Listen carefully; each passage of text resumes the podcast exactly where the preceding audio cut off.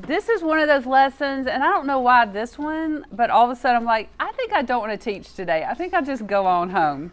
It's kind of a hard one. And so if you feel like um, between small group discussion, the lecture, you're just struggling, you are not alone. We're going to talk about some hard things, and it's uncomfortable. And um, so I would just encourage you that for some reason, God has the women of Trinity, you, whether you're a member of Trinity or not, in this room studying this stuff right now. And I don't know why, except that God has a reason, and we're going to trust Him with it. We're also going to remember that we are creatures, not the Creator, and we're going to bow before what He's teaching us. So, but it's okay to struggle, and it's okay to ask questions, and it's going to be uncomfortable. So just get comfortable in the uncomfortableness, I guess is what I'm saying. So with that, turn your Bibles to Joshua 11. We're going to read uh, Joshua 11, uh, half of it now and half of it a little bit later. But I do want us to start off with God's Word since that is why we're here. Um, I'm going to read verses 1 through 11 to start us off. Now it came to pass when Jabin king of Hazor heard these things that he sent to Jobab king of Madon, to the king of Shimron, to the king of Achshaph, and to the kings who were from the north, in the mountains, in the plain south of Chinneroth, in the lowland, and in the heights of Dor on the west, to the Canaanites in the east and in the west, the Amorite, the Hittite, the Perizzite, the Jebusite in the mountains, and the Hivite below Hermon in the land of Mizpah. So they went out, they and all their armies with them, as many people as the sand that is on the seashore in multitude, with very many horses and chariots. And when all these kings had met together, they camped, they came and camped together at the waters of Merom to fight against Israel.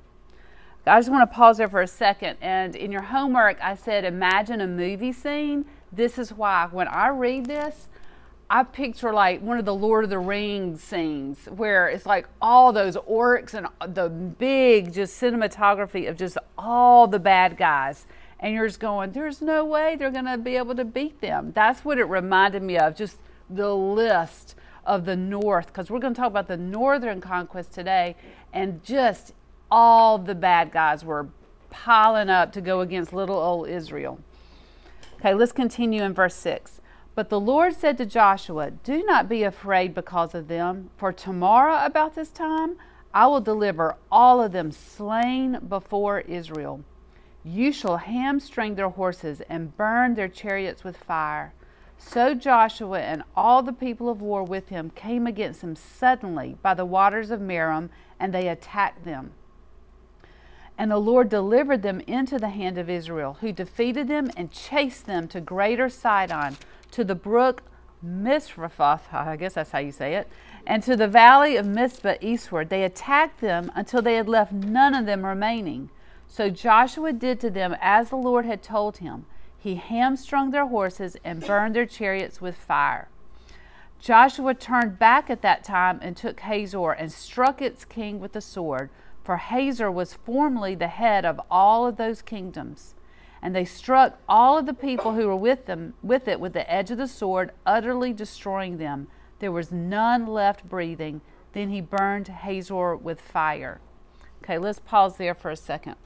So, if you look at your outline on your handout, we're going to talk about this inheritance that the people are getting. First of all, they are grabbing their inheritance. What God has promised them, they're grabbing it. Then we're going to talk about comparing the servant heart versus the hard heart. And then we're going to look at inheritance given. So we're kind of showing just as God expects us to grab and to do something, action is involved, He is also the one doing the work. So those are the bookends of our talk. So hopefully that will work, and that's what we'll, we'll, we'll learn about today. Okay, let's talk about inheritance grabbing. First of all, let's let's just review the bidding. Okay, what is the inheritance? For them, the inheritance is the promised land. This on the map that you have on the next homework in your booklet, you'll see a map. That is what the inheritance is for them. How did they get it? God. God, like we talked about last week, was going before them as the warrior king. And how will they get it? Are they just going to sit there?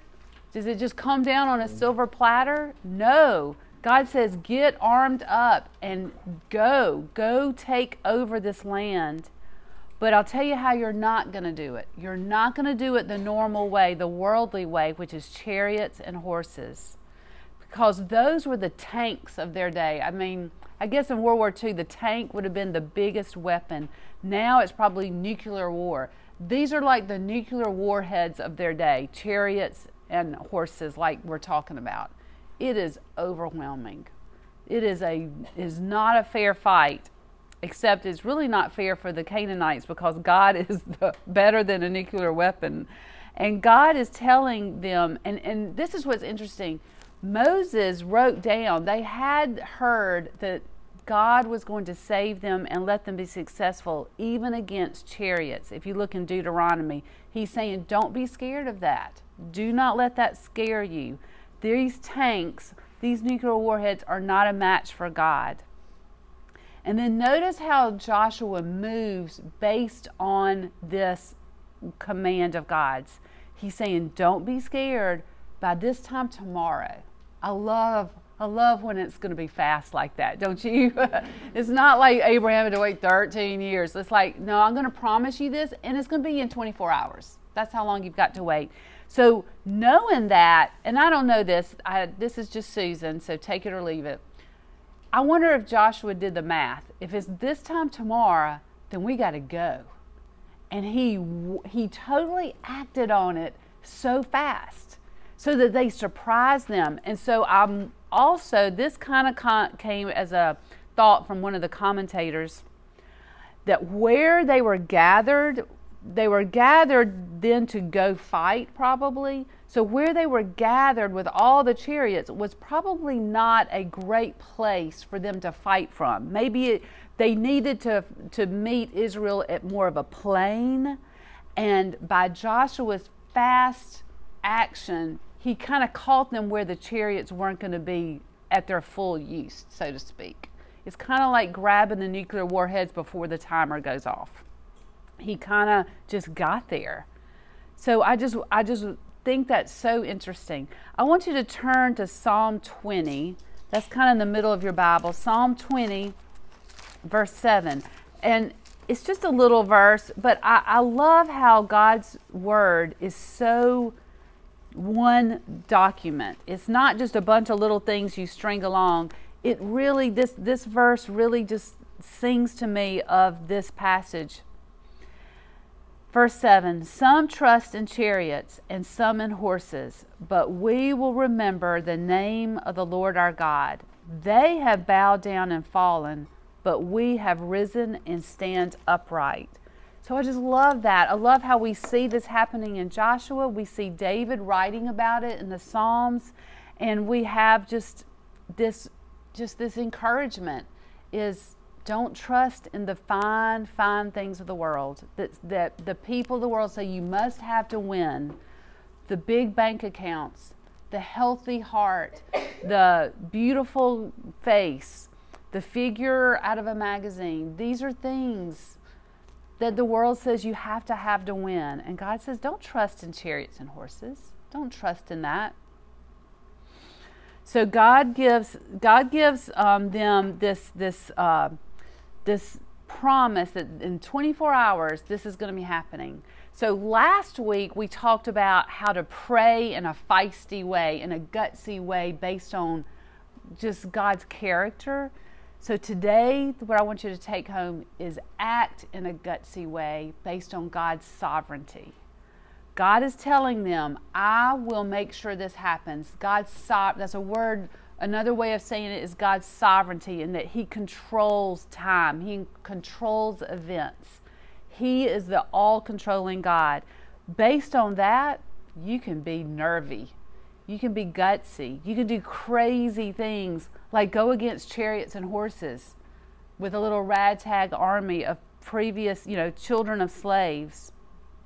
And so I want you to think about how we can go with confidence when we know that God is sovereign. this is just a side story. We're not going to look it up, but one of my favorite Bible stories is in 1 Samuel 11. And maybe go read it. Maybe if you have kids, go read it to your kids because this, this I couldn't help but cover this because this is an example of this, and it's about King Saul's son Jonathan, who was best friends with with David before David was king, and he was there. They were fighting the Philistines, the people that were still in Canaan that they had not kicked out years later. And Jonathan grabs his armor bearer and says, Let's go up against some Philistines. Let's go get some. Like you can just see the little boy in him. And he's like, Who knows?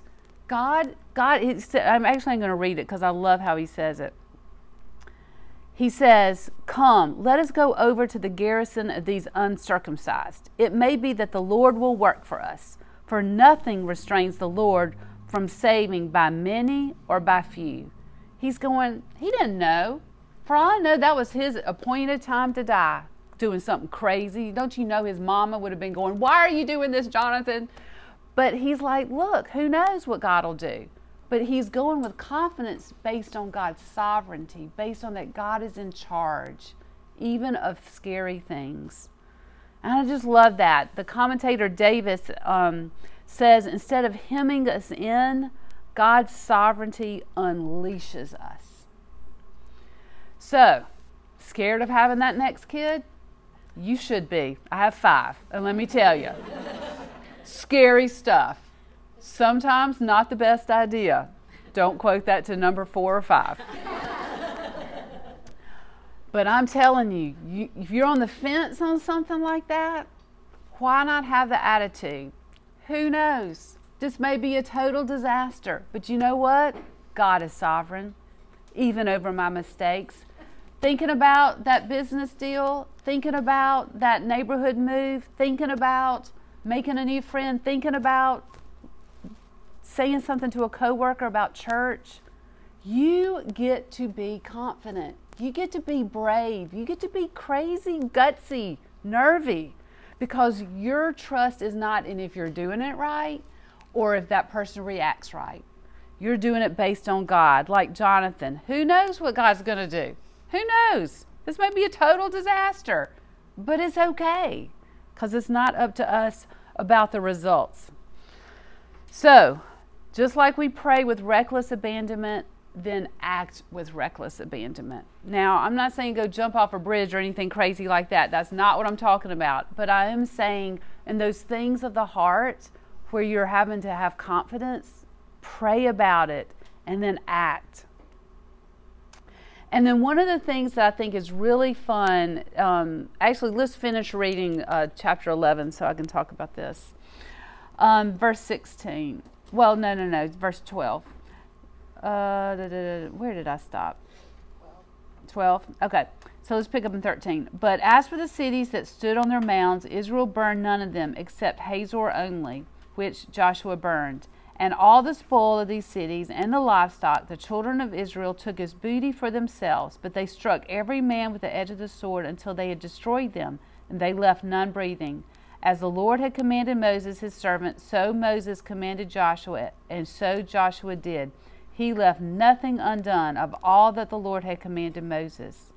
Thus Joshua took all this land, the mountain country, all of the south, all of the Goshen, the lowland, and the Jordan plain, the mountains of Israel and its lowlands, from Mount Halak to the ascent to, the, to Seir, even as far as Baal Gad in the valley, the valley of Lebanon, below Mount Hermon.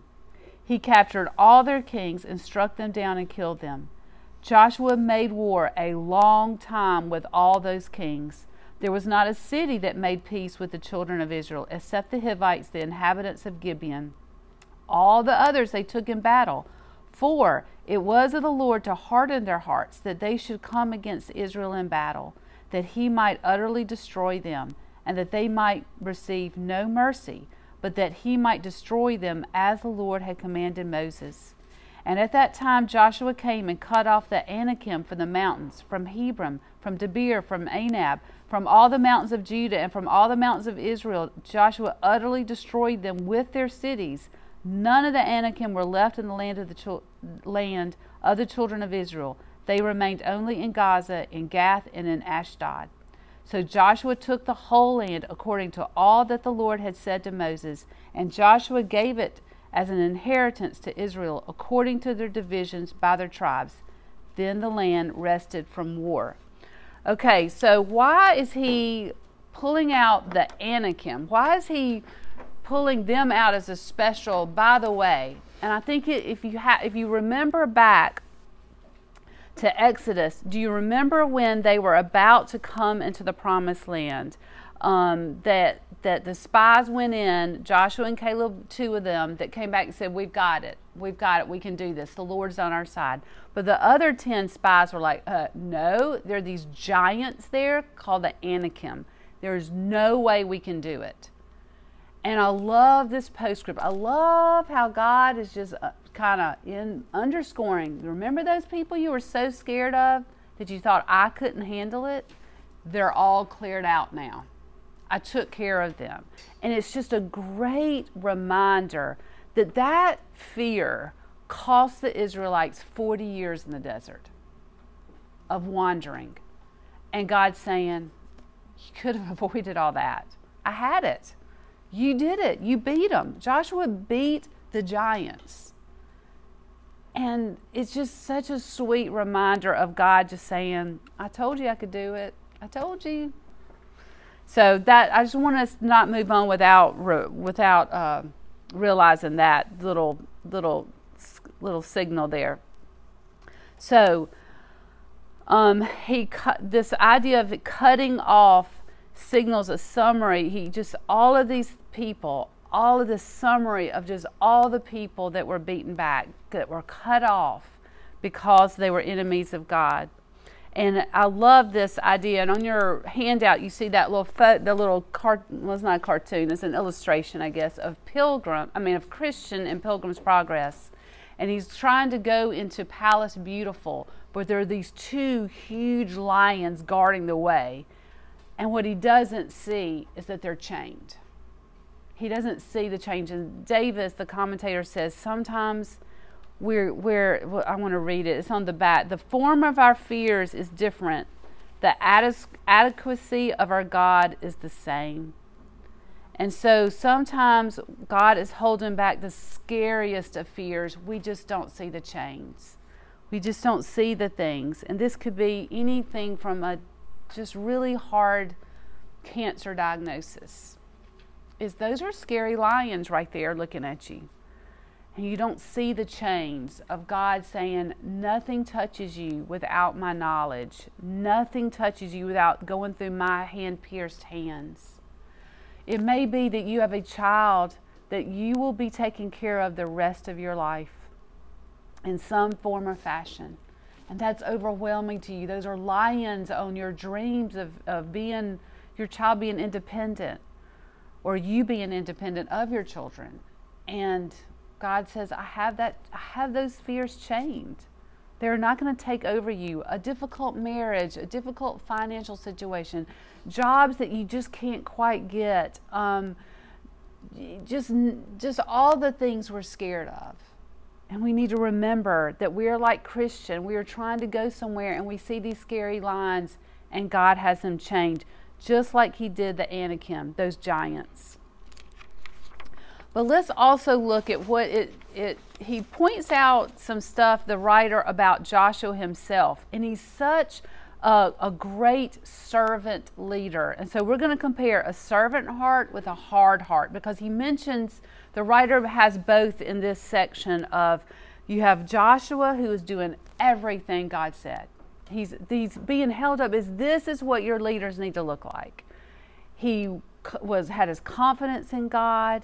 His success was all because God was doing the work. He obeyed him. And then you have these hard hearts, uh, the enemies of God.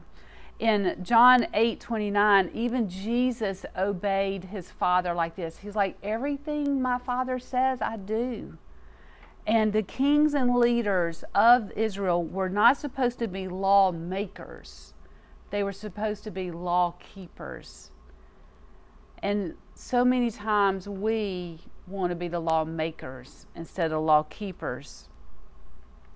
But not only was Joshua a law keeper, he was also very patient. Because remember, it said it took him a long time. In verse 18, he made war a long time with all those kings. And in Exodus 23, around 23 and 29, uh, 29 through 30, it says, he tells Moses, Moses says, it's going to take little by little.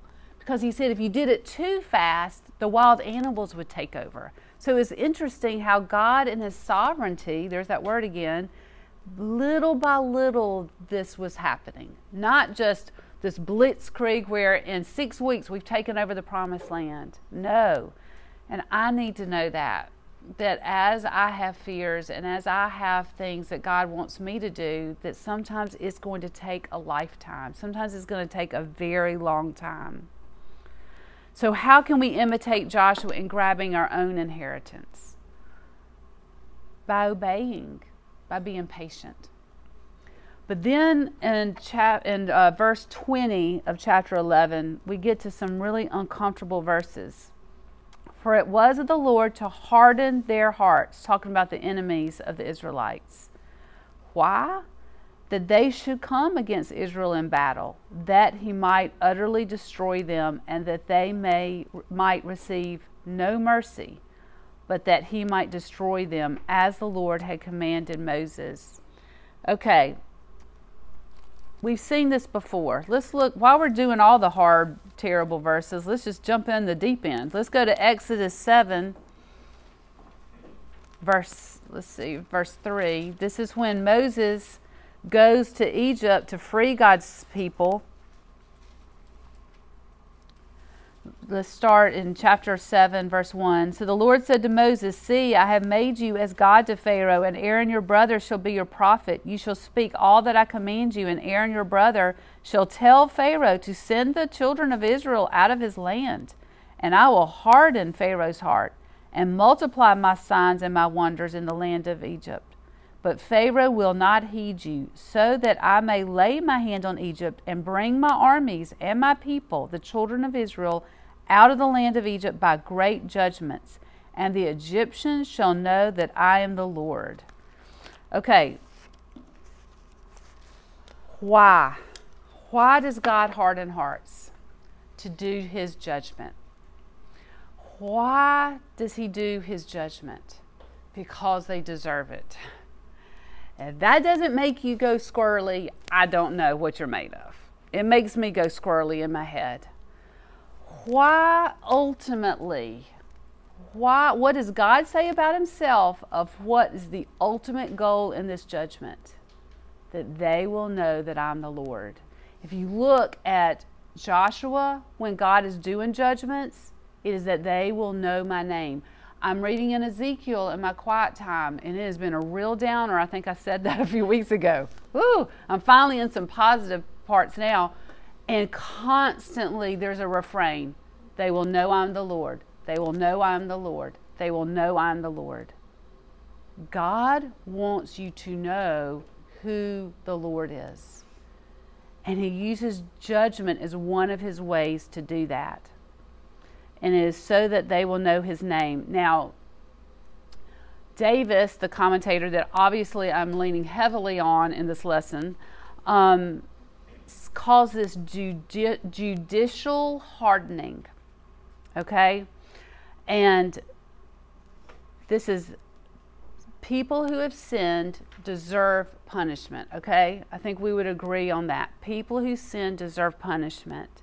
And what's happening is God is hardening their hearts so they get what they deserve. Now, before you do what I do, and a lot of people do, and go, that's just not fair that's just not fair and I don't like it and that that something's wrong here. I want to ask you, are you more merciful than God? Are you more kind than God? Are you made up of something that puts your kindness and mercy above God's kindness and mercy? Because I would say no, the way I treated my husband the last 24 hours shows I am not more merciful or kind as God. Okay? So I know that's not right. So there's something I'm not seeing. When this bothers me, It's because I cannot see the whole picture as God does. And it's probably because I do not grasp holiness and the cost of sin. Now, you're going to think I'm crazy for putting Pinocchio on your handout, but this is why. Now, there's a lot of talk about how Disney is so bad for everybody, but I'm telling you, Disney caught it right on this one because this is the best illustration for hardening of hearts I've ever found, okay? Do you remember in Pinocchio, who I'm, I'm hoping y'all saw it? It was still, I mean, I guess I saw it on some VHS back in the olden days when I was a little girl. And Pinocchio runs away with his friends, the bad boys, and they go to Pleasure Island. And they get to have as much of that good stuff as they want, right? They have all those lollipops and cigars, and it is like a boy's dream come true. They have all the roller coaster rides, it's all the fun stuff. They have as much fun as they can handle. And what happens? They turn into a bunch of asses. they do. They, they turn into what they are consuming because they had the freedom to do it. And that's what hardening your heart is. God saying, You want that? You want that homosexuality? I'll turn you over to it. You want to have that affair with that guy that makes you feel great when your husband just doesn't pay attention to you? I'll turn you over to it. You want to chase money and social status and not go to church and not be humble and not be part of a group. You want to be isolated because you just can't, your pride can't handle being vulnerable with people, so you don't want to be part of a church. Fine, I'll let you have it. That's what hardening is. And that's what the people in Canaan did. They had 400 years to turn, and then somewhere in there, God started letting them have it. Have what you want. The only group of people that did not be completely hardened were these Gibeonites, I guess, because they were the only ones that did not come against them in battle. God gave them over to what they wanted. This is what it means to be judicial hardening. So the Old Testament is not the only place this is talked about. Um, if you look at Romans 1 24 through 26, God gives the same kind of language. God is giving people up to the sins that they love. And Hebrews 3 12 through 13, we don't want to be deceived by sin because God says, don't be deceived by sin or He'll give you over it. And we need each other to be able to not be deceived. That's a cry for community involvement. But I want us to turn to Romans 11, verse 22, and that's in the New Testament.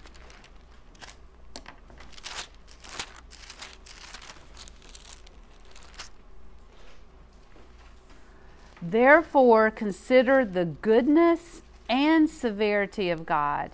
On those who fell, severity, but towards you, goodness, if you continue in his goodness. Otherwise, you also will be cut off.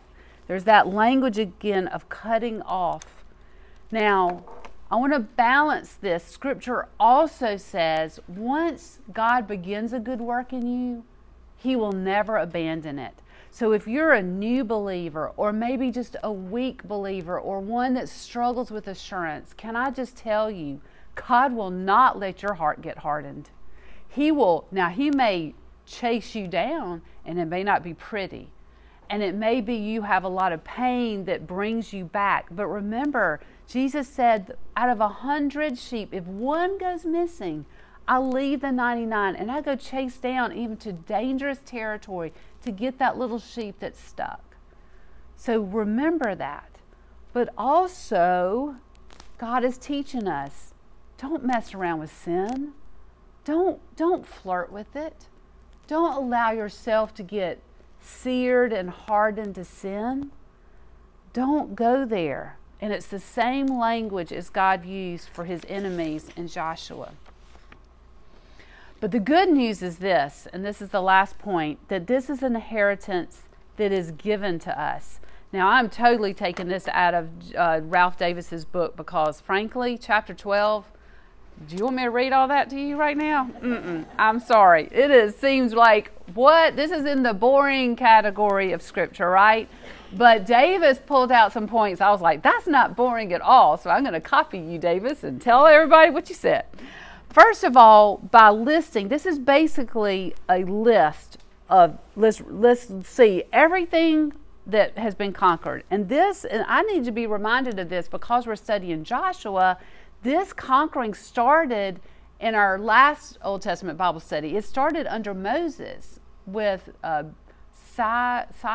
Sag and Og. Eh, I can't Sihon and Og, the other kings. So there's already been some conquest before we started Joshua, and I needed to be reminded of that. So one of the things is it shows the unity of the tribes. Like, look, some of the tribes were settling west of the Jordan, and they were helping the Josh this this time period, but their homes were already conquered.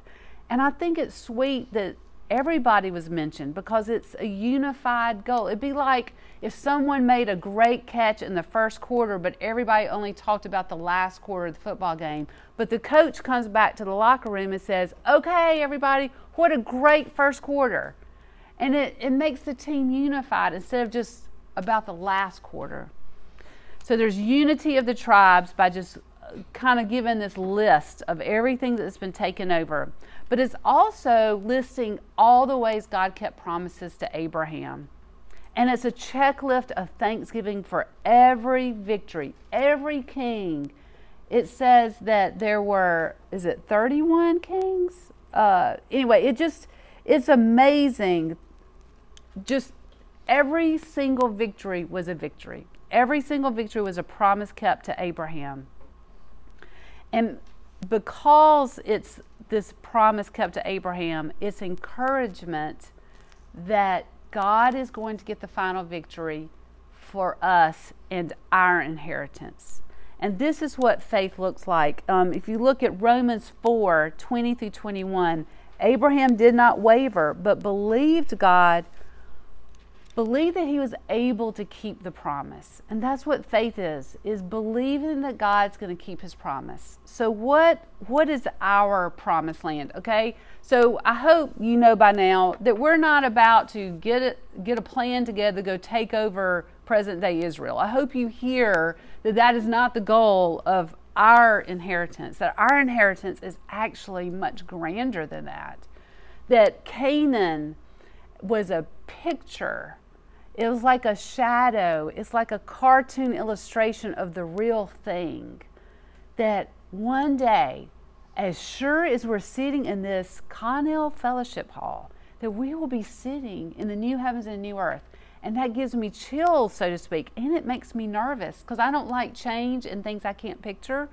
And so, if that's a little scary to you, I'm right there with you.